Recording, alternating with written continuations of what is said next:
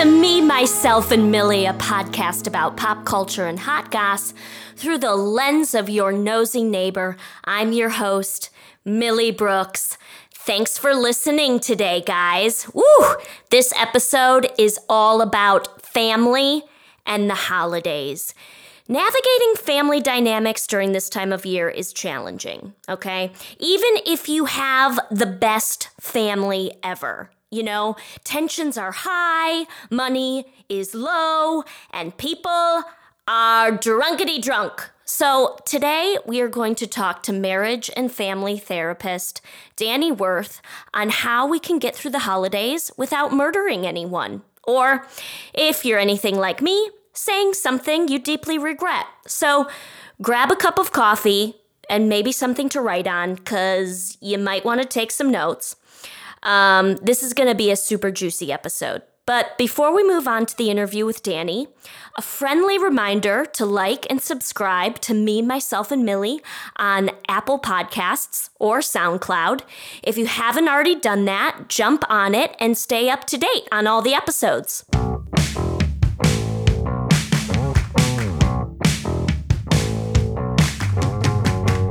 Welcome back, party people. In the studio today, and when I say studio, I mean a small corner of my house, we have Danny Worth here today, licensed marriage and family therapist. And Cleo's also here. She's chewing on a bone. I pray that she chews on it for the whole episode. So put your hands together, everybody, for Danny! Welcome, Danny. Thank you. Thanks for having me. Danny, before we launch in to this really great topic, I want to know I ask everybody this. Do you have any good neighborhood goss? Good neighborhood goss. I think I would have to say that I think that my house is giving away like the best neighborhood goss in the in the neighborhood. I recently moved into a new home, into a neighborhood with folks that are a little bit staunch, a little bit uptight, and um, and there is uh, a lot of construction happening in the front yard, a lot of construction happening in the backyard. When I meet with the neighbors, they're all gossiping about how the landlord is. Um, doing things without permits and just just for the record he is doing things with permits although we think maybe not but mm. i don't want to put that on the radio permits so, are a whole thing on the podcast permits are a whole thing so yeah. i think that actually in the neighborhood we're the gossip for a very uptight neighborhood well now you know when we got our backyard done we were the talk of the town mm-hmm. for the like for three streets over. Yeah. It does draw a lot of curiosity. It draws curiosity, it draws frustration. They're mm-hmm. all wondering what's going on, why is it taking so long? Um, that's that's and we have um yeah, we basically have one guy in the backyard digging like trenches for for three weeks straight. So wow. that's that's really the gas. Not much yet. A lot of new neighbors, a lot of uh, annoyance that they're having with my landlord, and mm. um, and a lot of construction. Got it. Yeah. Great. That's great. Good. That's good, I gas. that's good. It's good. For a new neighborhood, that's all I've got. Okay. Yeah. Well, so give me and the listeners a small introduction on how you got into psychology and why you wanted to become a mental health professional. All right. So I originally got into I well originally I was a professional actor. So I worked for a long time in professional theater, I had gone to conservatories my whole life, and what really drew me into theater and why I really loved it was always understanding characters and doing character development. And really understanding that kind of anyone is capable of anything if they're put in certain circumstances. Um, and getting behind and really understanding how people tick. So I always believed in the sort of human transformation story. Um, what happened for me was that I was dealing with a lot of my own internal conflict, a lot of anxiety, a lot of my own struggles with perfectionism and my own history of trauma and chaos in the home. And so there were ways that I was escaping that. And I really needed to get my own help. So when I got that help and started seeing my life transform, I realized that just as much as I wanted to portray a human transformation on stage, I wanted to really support people in transforming in their own lives. So um, then I kind of made a leap and I worked in wilderness therapy for a while. And then I got very intrigued around how trauma informs the body and how the body is affected by histories of trauma and kind of went more down that route into what's called somatic psychotherapy. Nice. Yeah. I should tell the listeners that Danny, you're probably one of my oldest adult friends. Like, not old in age, but we've l- known each other for such a long time. We were Mm-hmm. friends in Chicago. And then when you moved out to San Francisco to start your Graduate degree. graduate degree, Yeah. we continued our friendship. yeah. It's Whole other worlds. We were both in completely different worlds. I was in Chicago doing theater. You were still in college. Mm-hmm. And um, we became really good friends. And then lost touch for a little bit of time, but Right. not really. I Right. mean, with social media. social media, you feel like you never really Yeah. lose touch. And then I moved out here years after you did. Yeah. Mm-hmm. And we just picked up again. Mm-hmm. It was great.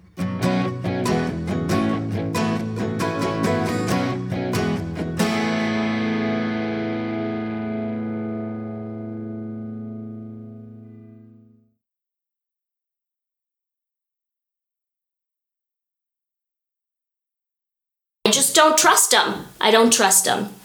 So how can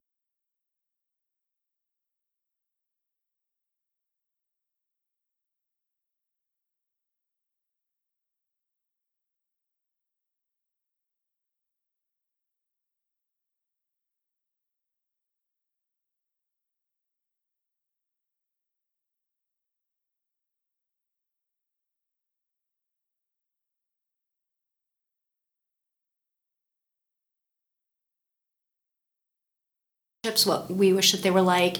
And I think sometimes the stress comes with having this idealized vision of what we think it's supposed to be in the future or this ultimate goal, and then comparing it to right now mm. as if right now is is lacking. And sometimes right now is lacking. Let's be real. Sometimes you're having a terrible year. Sometimes you broke up right before the holidays started. I mean, that's shitty. It sucks to be mm-hmm. broken up with or end a relationship right before the holidays. So I think that what it really comes down to is being really honest with yourself about what kind of year is this right now for me? Is it kind of a difficult phase? And if so, adding in those self care things that maybe it means you're moving slower. Maybe it means you're doing gentle things for yourself this holiday season. Um, and really, maybe even writing a list, writing a list of the people that are in your life that you care about, that you want to see, that are accessible to you, and adding in little meetups, little gatherings, little events that you can do with those people so that it feels like you're actually taking in something that feels good. But I love that. yeah. Like have a little holiday gathering with your witchy sister wives. Exactly. Invite know? over the witches. Yeah. Invite over the witches. I, I think we often um, have this hallmark view of what holidays are supposed to be. And I used to do this around my birthday. I used to be freak out about my birthday for two months before my birthday. What's my birthday going to be like? And what I've started to do is do smaller things more frequently that I enjoy when it's around the time of my birthday. oh, I love that. Yeah, so this idea of like, okay, we're shifting into the fall. What does that mean? What are the little things that you like to do so that not all of the joy is saturated into this one expectation of one day or the couple of holidays? Where you can really spread it out and do those self care, loving, fun, playful things that are more minimal and kind of sparse throughout the throughout these months. I love that. Yeah. I really love that. Do you have any um like examples of those like self care um, practices that you might be able to sprinkle about? Yeah, I mean, I think it's about starting to get creative and, and planning for the future a little bit. I mean, I really struggle with this myself. I'm such an in the moment person that I don't often think to look for tickets for a show or something like that. But if you are in a place that has, um, there's this website called Gold Star. There's um, it, we're in the Bay Area. We have uh, Bay Area Fun Cheap San Francisco or SF right. Fun Cheap. You can get online and start looking up different little things. Maybe there's like the Dickens Fair, right? Like the Dickens something. Fair, or oh, hey, maybe I don't have a plan this upcoming weekend. Oh, there's um there's a stand up comedy show for five bucks. Let me invite a friend. Um, just to start filling your life with more of those social things and then it's not going to feel like everything falls on this one day. One day with your family. One day with the family. Um, if there are certain things that you just love about the area that you live in or if there's a road trip that would be nice you know getting we're in the city we're inundated by concrete and driving out to Sebastopol or driving up to Tomales Bay and doing a day trip, um, getting out in the woods, those kinds of things. And it really depends on what do you like. If you're a person that loves getting a massage and mm-hmm. but you're not someone who you know typically has the finances to do that frequently maybe now is the time to say you know what i'm going to go and um, find a place where i can afford a something, you know, a nice massage. Right. Something like that. That's um it could be ritual, it could be going out and just sitting in the woods and journaling. Mm-hmm. But that you're setting an intention to do something a little bit different and a little bit special for you over these next couple of months. I love that. And maybe it's yeah, maybe it's picking um let's be real, our schedules are very full and we're probably not doing this kind of thing every week.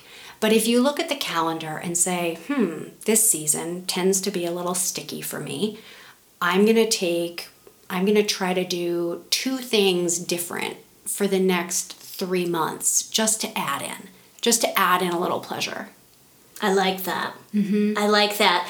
As you're talking, I'm getting this idea of um, doing some sort of crafty project too. Mm-hmm. Like, um, I feel like, you know, being a creative person, like, you know, I think there's creative parts of everybody, you know, mm-hmm. and like being, um, doing a craft project, I'm thinking like off the top of my head, one of the gals who was on season one, um, Kaylin Franks, she owns a lavender um, lavender business, Ooh. lavender farm in northern Michigan, and every winter she has a wreath making workshop. Wow. Isn't that sound great? It's very That's impressive. Fun. That's fun and very impressive. Impressive. but like I was like, I would love to go to one of those. Uh-huh. Like that's fun. Yeah, and I think that's where that curiosity comes from. Um, or or where where we can kind of hone that curiosity. I, I love that you say bring up crafting because I do not consider myself a, a crafty person. I would not necessarily sit in my house and come up with crafts. When I've walked into Michael's, that store, I thought, who does all of this? like, really, who does this? But I think attending um, a workshop getting on your own or getting a friend and saying, hey, we've never done this. Maybe this wreath will turn out, maybe it'll fall apart, but at least it's fun. Um, signing up for something like that. Exactly. Yeah. Finding something that you can do that's a little bit different, a little bit outside of the norm, and kind of stoking that curiosity. Totally. So, well, family dynamics, back to the mm-hmm. family, yep. um, are so tough especially when you take everyone and put them under one roof. What are some strategies for avoiding drama? Ooh, do we have three days to talk about to talk about this? Family drama. Um, I don't think anyone escapes it. I don't think anyone escapes it, and I and I say that because even um, even if you're not surrounded by family, let's say you're not going to your family home or you don't have a, a, a set family home, or maybe it's just you and one parent. Um, there are family dynamics everywhere, even if you're not connected to family at all. So there can be just the family dynamics that come up in your own head around the holidays and what Right. it brings up. But if we're talking about what do you do when you're actually in the house with folks, um, something that in reading, um, in thinking about this question, um, what I've um, something that I was playing with in my head was that um, how do I want to say this? Um, hold on. Is that okay? Yeah, you can think about it. okay, I can You think, about, it. I mean, something for me that comes up is like mm-hmm. remembering to just breathe Yeah. before I respond. Yeah. You know, mm-hmm. like, mm-hmm. you know, and sometimes even just breathing, the message can get across to somebody Yeah. that, like, oh, somebody needs to, like, step back, recalibrate yourself, recalibrate your body. Yeah. You know? Yeah. Yeah. So, one thing that was jumping out to me in this is that a lot of family dynamic conflict can be, I wouldn't say avoided, but can be prepared for before you get into the situation. So, if you have been doing some personal work and know that you need some boundaries in the house or you need to take some space, sending an email to folks ahead of time and saying, these are the things that I feel really great about showing up for. And just so you know, on Saturday, I'm probably going to be taking a half day for myself or I'm going to be getting out for a hike. Letting people know that you may not be available the entire time In advance. in advance yeah um, for some of us when we show up into our family systems there are really different expectations from the different family members some people believe that connecting means being together all the time some people feel that family connection means being in the same house but not talking to one another and so i think it's helpful to start doing the work or really really investigating what is it that makes me feel good when I'm home? Is it having an authentic conversation with someone? It, and does that usually take me until the last afternoon to do with my sister? Or can I reach out to her ahead of time and say, hey, it'd be really nice if we went um, out and got tea and kind of left the family at home on Friday night? So it so that connection doesn't wait until Sunday. Right. Or like some people just don't like to be to have things sprung on them last minute. Mm-hmm. You know, like again with the expectations, well, you know, your mom might be thinking you were going to be in the house all day before helping her prepare Yeah. for a meal. Yeah. But you wanted to take a walk. Like as much in advance that you can give people is a good thing. Yeah, exactly. I think a lot of people's reactions come from, and a lot of the conflict converges, all coming from a place of, oh, we thought that it was going to be like fill in the blank. Mm-hmm. And so preparing, I think preparing people ahead of time, if you're somebody who has been really working on how to be connected, but also how to take care of myself when I'm home, is sending an email ahead of time. Email is great because it's not a phone conversation where there can be the immediate reaction and maybe a shutdown or maybe another conflict. It's sending it out there and you can do it lovingly. What I've learned in my life is how to sandwich things. So you say something positive, you say something that you want or that you need or the thing that you're going to do, and then you end it with something positive. You know, so for example, mom, I'm so looking forward to coming home. I really can't wait to see you. I want to let you know that I'm realizing I may not be able to be connected with family 24 7. So I've decided I'm going to rent a car and I might take an hour in the middle of the afternoon sometimes and just take a breather and come back. And end of sandwich. I just can't wait to see you and we're going to hang out and it's going to be good. Oh, I love that. You know, so it's it's preparing people and then there may be a reaction that they have, but they also have some downtime to reflect on it. Mm-hmm. And if it's like a week before the trip, they have had some time to mull it over. Yeah. So if there's an old way that they were viewing how everybody was going to connect, they have some time to come to terms with the fact that maybe you need something else. Yep. I love it. I mean, um, well, let's talk a little bit about confrontation. Yeah. When yeah. you are together with family. Mm-hmm. Um, for me, I often shrink in these moments of confrontation. I back off and recoil. Mm-hmm. And then two hours later, I have, I feel really charged up. Mm-hmm. And I finally have the words that I wish I would have used. Um, do you have any suggestions for people in those moments of confrontation? Yes. um, because it, it's funny as you describe this, it sounds so, you know, heightened, and it is. And um, when we go into those states, we're really in those, like, kind of, for many of us, um, we get into these heightened reactions. And for some of us, it tips over that, you know, in, in, uh, psychotherapy or in somatics we call it a window of tolerance. So we flip into this sort of like hyperactivated state kind of like a fight response or or we go into a submit response where we shrink and we shut down. And from those places there's really no effective conversation that's going to happen. You know i often say like um, panic is not an emotion it's a reaction mm. it's a survival response being nervous or being concerned is an emotion. So when we're in these, you know, um, kind of panic states or states of um, states of maybe this um, heightened anger that comes up or totally shutting down those aren't states that we can actually connect with our family. Mm. we're not going to have a good conversation from that point. We're um, we're out of our capacity. We're out of our window for ability to be regulated.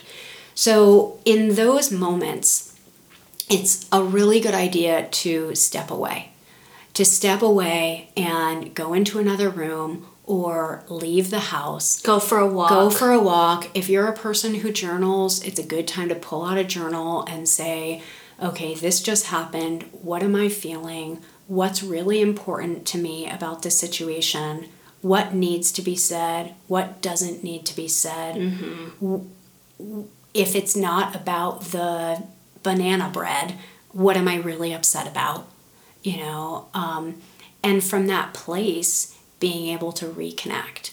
Now, sometimes it means doing that over the phone with a friend some of us don't have a lot of psychologically minded friends, mm-hmm. you know, and mm-hmm. um, someone's just, you know, sometimes we can get on the phone with a friend and they just stoke the fire. Yeah. they just add a little bit more fuel. Yeah, they just add more fuel to the fire. So um, I would say if you're a person who has friends in your corner who don't always just agree with you, but friends in your corner who can sit and hear and offer you a supportive reflection of what they think is your part and not your part, then that's great. Call one of those people. Um, but mostly it's about taking some space and really identifying what the underlying need is.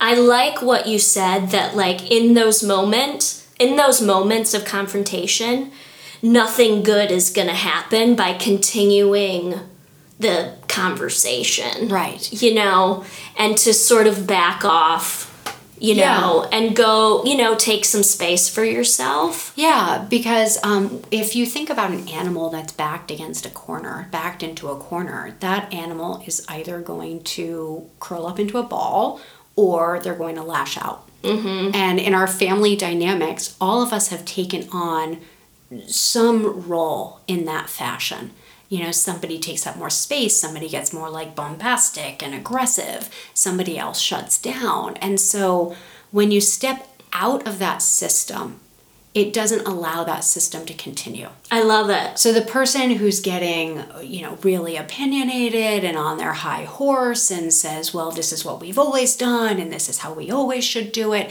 When you don't um, engage in that system anymore and you step away from it, they can't continue that either. Mm. So it gives them some space to shift out of that reaction. It gives you some space.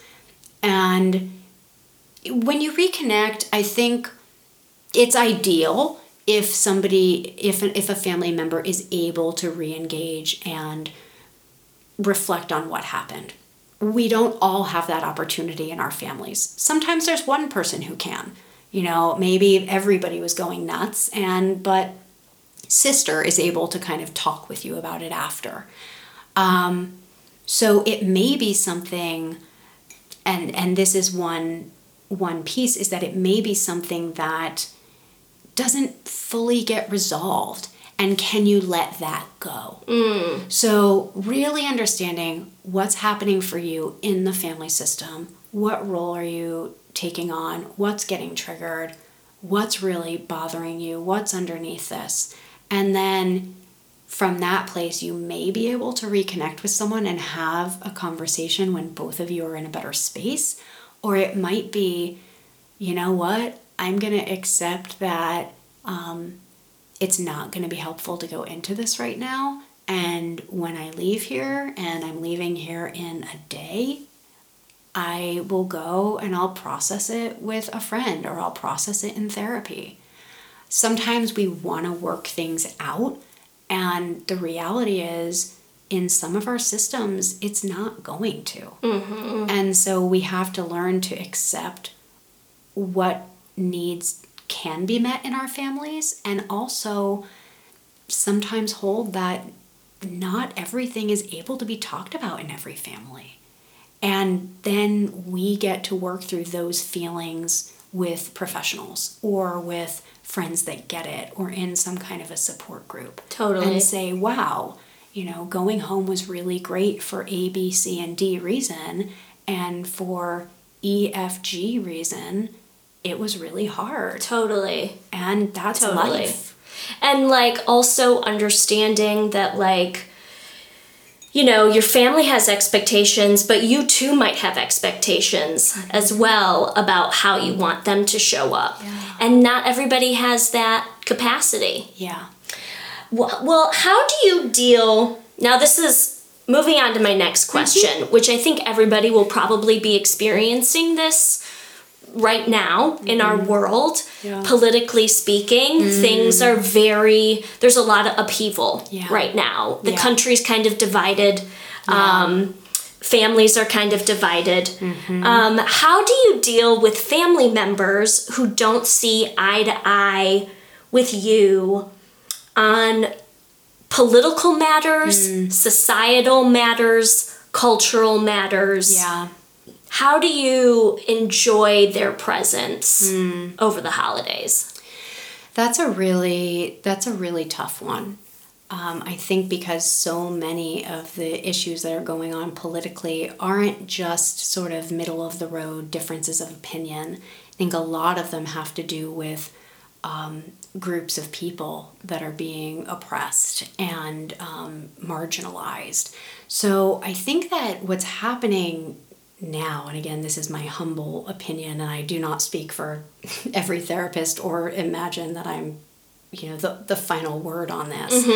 But um, I think that what's pushing up against for a lot of people is not just about differences on whether, you know, they believe in sort of conservative um, politics regarding, you know, I don't know, capitalistic structures or something, but actually about the way groups of people are being treated in our country. And so that's bringing on a whole other um, chasm between between family members. Because it's not anymore oh somebody's more I guess financially conservative versus somebody who's more sort of um, more of like a democratic socialist but it's actually about groups of people and how people are being treated. So i think that brings up so many raw emotions.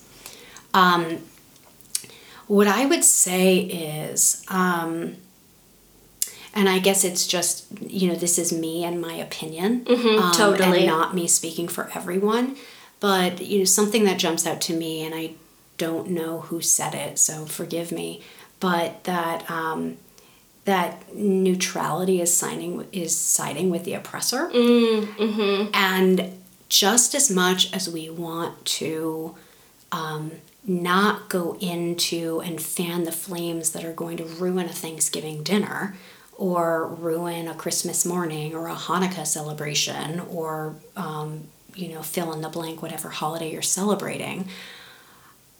I often think when I hear something being said um, that is, let's say, slightly racist. Mm-hmm. Um, now, I'm a white woman. Right. And I could easily kind of just let it slide because I don't want to deal with that on Hanukkah or Mm-hmm. I don't want to deal with that on Christmas. But I often think about if my friend heard that comment, they can't they might not be able to ignore it because that's their race or that's their religion or that's their sexual orientation or that's their culture. So I think about being an ally and how important it is to be an ally. And we don't want to just be allies in front of our friends who are part of different groups. Mm-hmm. And how are you an ally when it's not convenient? So this is what I sit with around this topic with holidays is and family. Right. It's how do you connect with family members and also be an ally at the same time and not try to be so neutral and avoid conflict that you're not supporting others who are being who um, whose groups are being um, diminished in this conversation. So um, So right now I'm looking up something that was circulating Facebook a while ago and it's called like so your ancestor is a racist or a misogynist or a homophobe or just a dick in general. Uh-huh. and it's literally um, all these words huh. to say to try instead. So, like, don't say I'm not responsible for what my ancestors did. Mm-hmm. Mm-hmm. Instead, try I don't support what my ancestors did, mm-hmm. and I acknowledge that I live under their legacy. Um, here's another one. Don't don't say that was so long ago, get over it. Instead, try historical events have modern day legacies, and the present is shaped by the past. that comes off very cleanly. It can does you, can you imagine cleanly. saying that over the green beans? Well, that's what I'm saying. Like, how I also have learned to say, hmm, I respectfully disagree. yes, and I I think yes. respectfully disagree. Yes, there is a way. Now, I am not perfect at this because I have a part of me that really likes to get in it and I like to get into fight mode. So I I have to work with that side of me. I get really revved up. I get really um, I feel that fire and then I want to put people in their place and um, and I want to kind of uh, teach them all what they should know and that doesn't get anywhere. Yep. I think um, what you're saying about, hmm, I respectfully disagree, is supportive because it doesn't throw people into their their reaction modes, their survival responses, their fight, their their flight, their uh, you know, um, I'm out of here. Forget it. I'm going into the other room. I don't need to hear this anymore.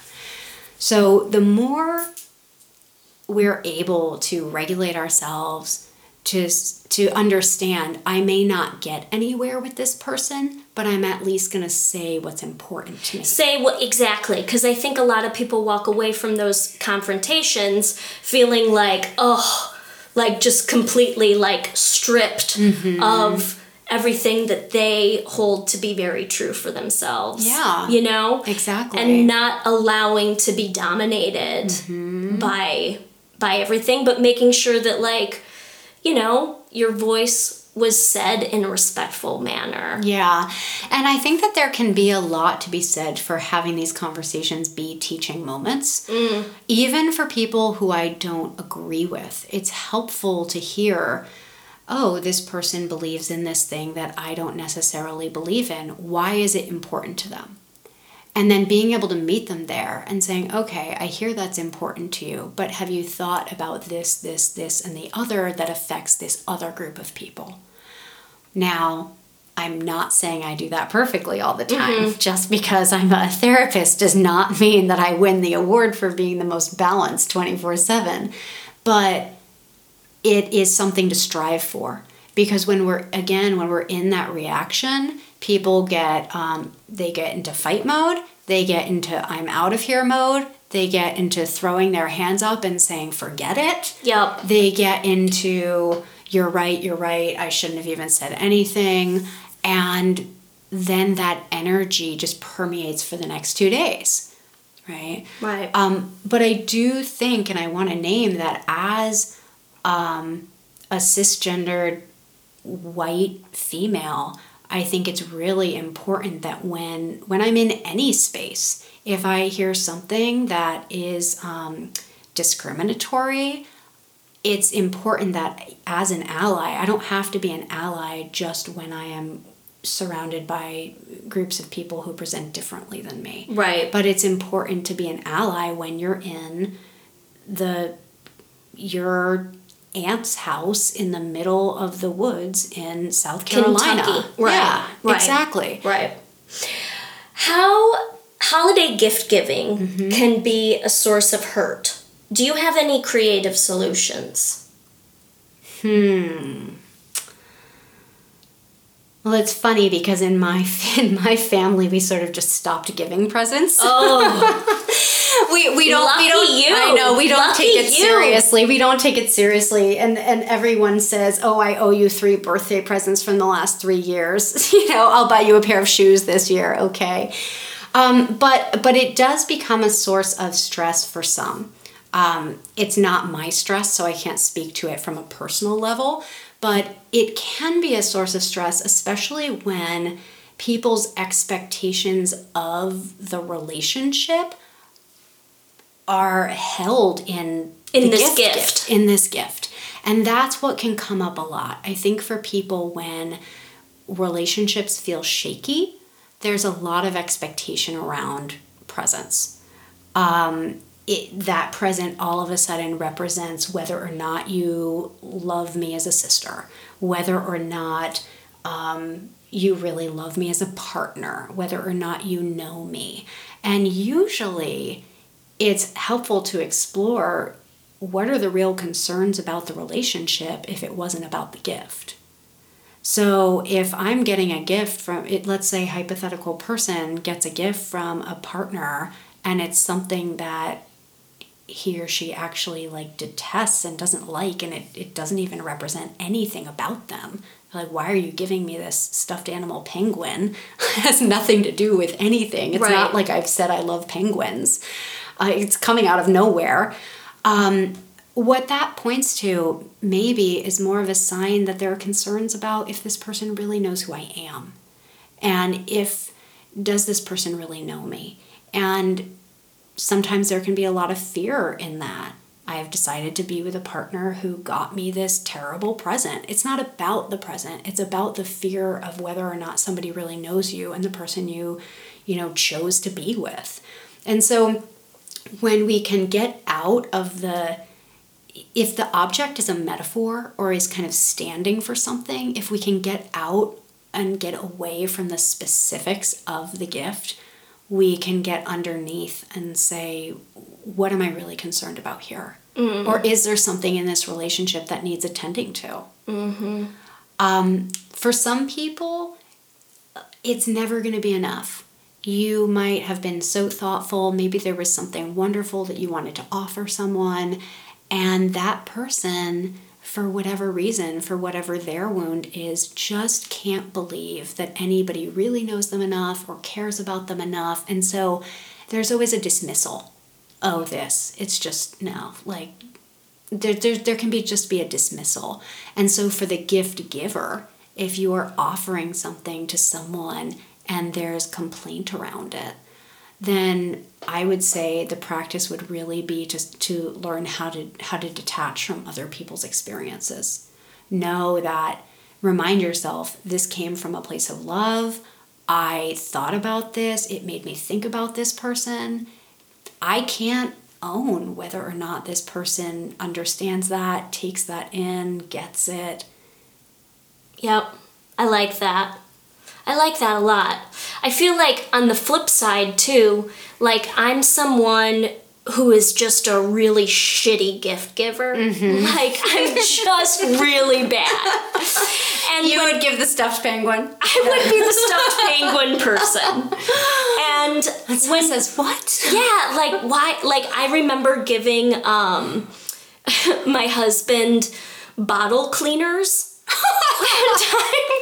Because you thought it'd be helpful. Uh, for I mean, he has a lot of water bottles. Uh-huh. Like I don't know, um, and I, I think he was really mad about it. Uh-huh. You know, like Uh-huh. it just clearly, I I had different a different idea. It was a miss. It was a miss. It was a miss. It was such a Yeah. miss. It was such a miss. And um and so like there's a part of me though that feels really guilty when somebody is a really good gi- gift giver. Uh-huh. When they give me something that I love and I just miss Yeah. time after Yeah. time after time. You know what? And I think there will be misses. And and actually, something that I really appreciate about my mom is that she'll get us. Um, you know, every once in a while she'll get us, uh, you know, jewelry, earrings, you know, something simple, not extravagant. But, you know, there are times when I'm like, that's not my style anymore.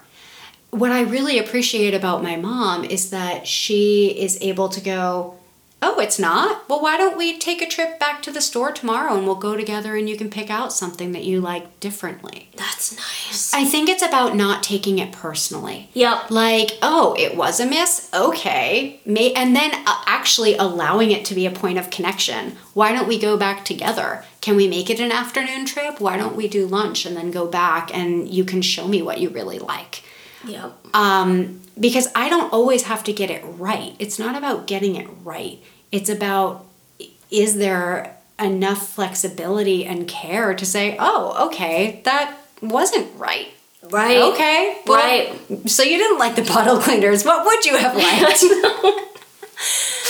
I have a so true. I have a friend actually who shared that um, that for them, um, their partner really struggles with gift giving, and so it actually creates a lot of stress for their partner to give the gift, and it doesn't. It's not fun for the partner because the partner doesn't naturally lean in that way. It, it's a struggle. And so my friend actually shared that they write down a list of a few things that they really want and and give it to the partner and the partner can pick.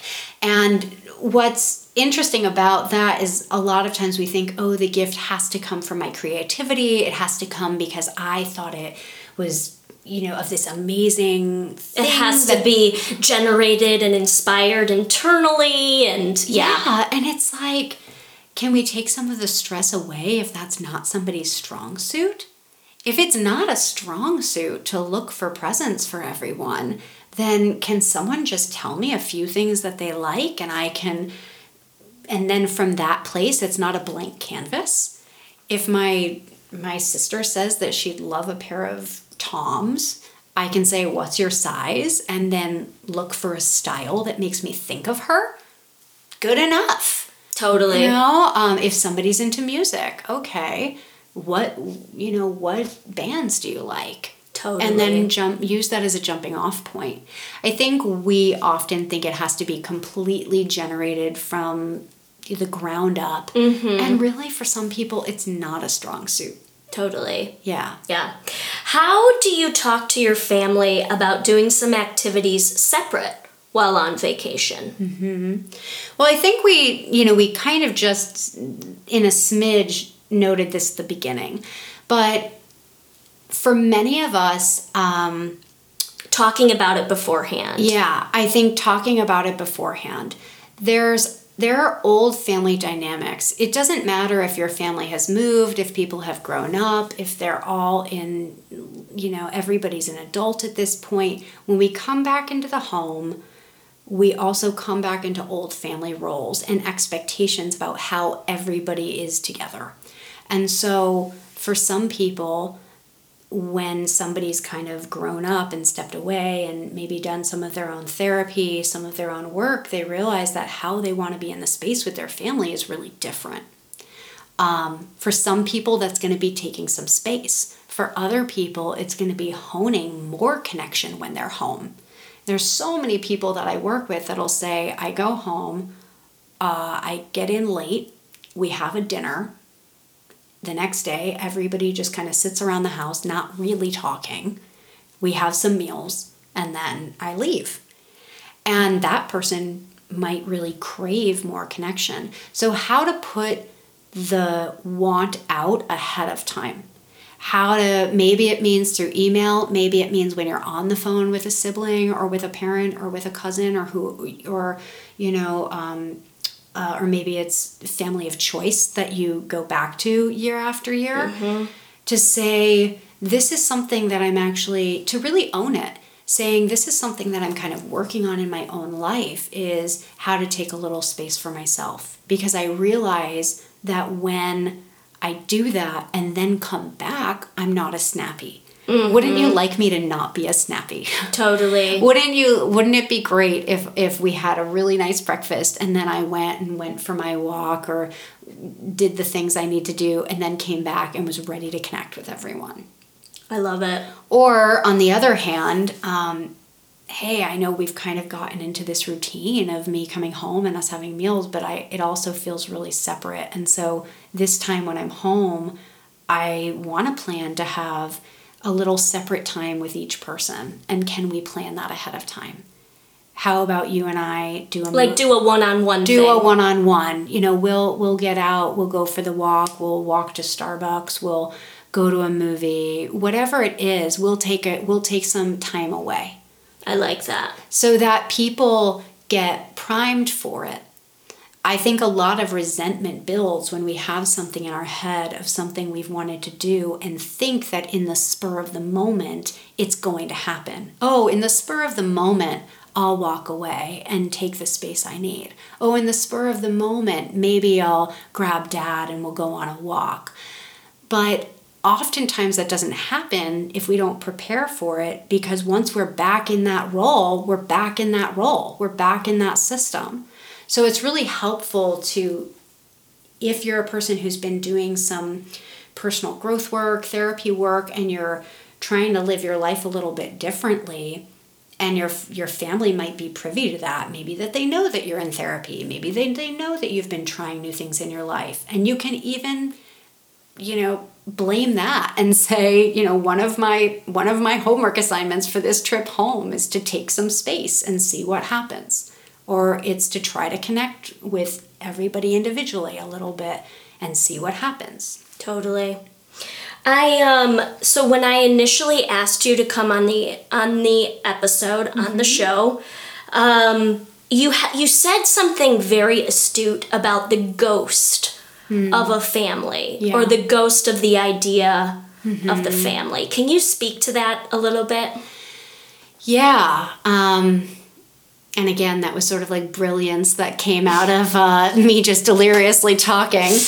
But um, again, when you and I were discussing this at the beginning, there was a lot about how to deal with family dynamics kind of when you hit the ground running, on the ground, in the environment.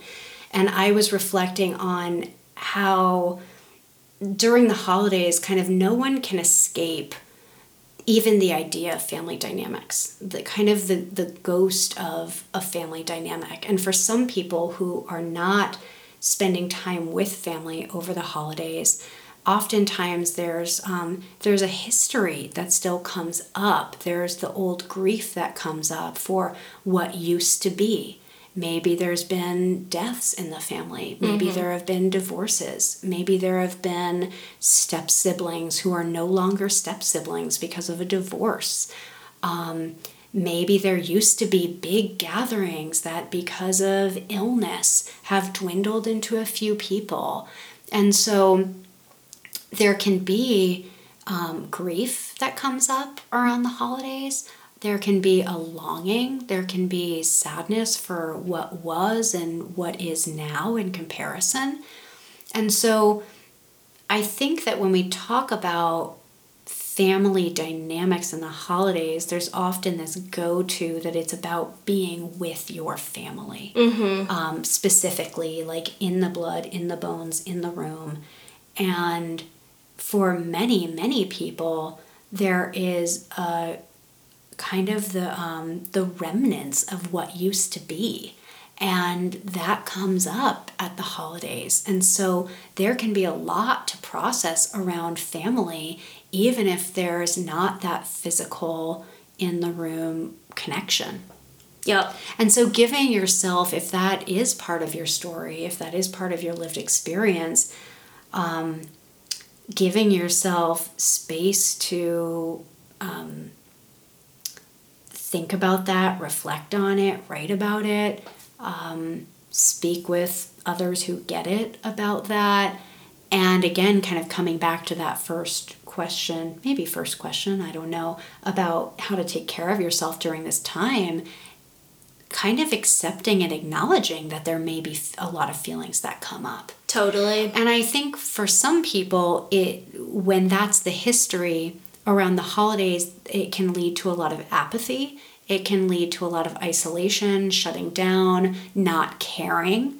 And we all know that not caring is really caring a lot, mm-hmm. but not mm-hmm. having the energy to care a lot about it anymore. And so, for those folks, it's it'll be important to acknowledge those feelings and to connect with the people in their lives who are family of choice mm. and mm-hmm. um, and make those holiday plans. Yep. You know, I'm someone who grew up with very sporadic holiday celebration. It's something that definitely um, was a struggle for me in my life, and even as an adult was. And I've had to. I spend certain holidays with family of choice and that's become the tradition. But you know christmas i'm not with my family. I'm with and i'm not christian i'm jewish. Mm-hmm. but like but because we didn't have anything consistent even if i'm not that religion i still want to be doing something. Right. And so how to not be apathetic about it not isolate but to find those plans to join somebody's br- Christmas brunch. Yeah. To um, and and I think it's important to not minimize it because we can easily say, well, whatever, it's not my family, so right. whatever, I just went to this brunch. But at least you're giving yourself something to show up to. Yep. Yep. Are so is there anything else that you feel is important before we before we sign off? Yeah, I think finding finding those fun things, finding those moments and letting the moments be enough and really being an acceptance of what is, being an acceptance of the amount of family that is or is not available, the for everybody's quirks. And I think it's also really important to remember that there is a beginning, a middle and an end to the holiday season. That it will end that it's not forever, that staying at the house is not forever. If you were going for five days and you're on day three, you only have two more days. Yep. Um, if you feel lonely over the weekend because everybody's out of town and all of a sudden San Francisco is like a you know ghost like, town like a ghost town yeah well you know that in about a few more days people will be coming back um, i think often people get overwhelmed with feeling like everything's going on forever and they feel lost in it and that it will die down. Totally. That there's a beginning, a middle, and an end to it, and to just be realistic ab- about what are the things I do to take care of myself, keeping those things regular. Totally. Yeah. I like that. Yeah. Danny, thank you so much for coming on. Of course. I learned a lot. This was very therapeutic. Yeah, it yeah. was. And Cleo's quiet. Cleo, I mean, big hand for Cleo. Yeah, big hand, big for, hand Cleo. for, Cleo. Thank you Aww. for. Um, she really, you know, was took her space. Yeah, she Took her space when she needed to. Yeah, she wasn't reactionary. No, no, No. Impressive. Yeah. All right, bye! Thanks for listening to this week's episode of Me, Myself, and Millie. Follow us on Instagram at Me, Myself, Millie for more podcast updates. If you enjoyed the show, please like and subscribe and share on social media. A special thanks to my husband, Rowan Brooks, for technical support, and Cal Reichenbach, who did all the music you heard in this episode. You can check him out at calzonemusic.com. Thanks, cutie bombs, and see you next week.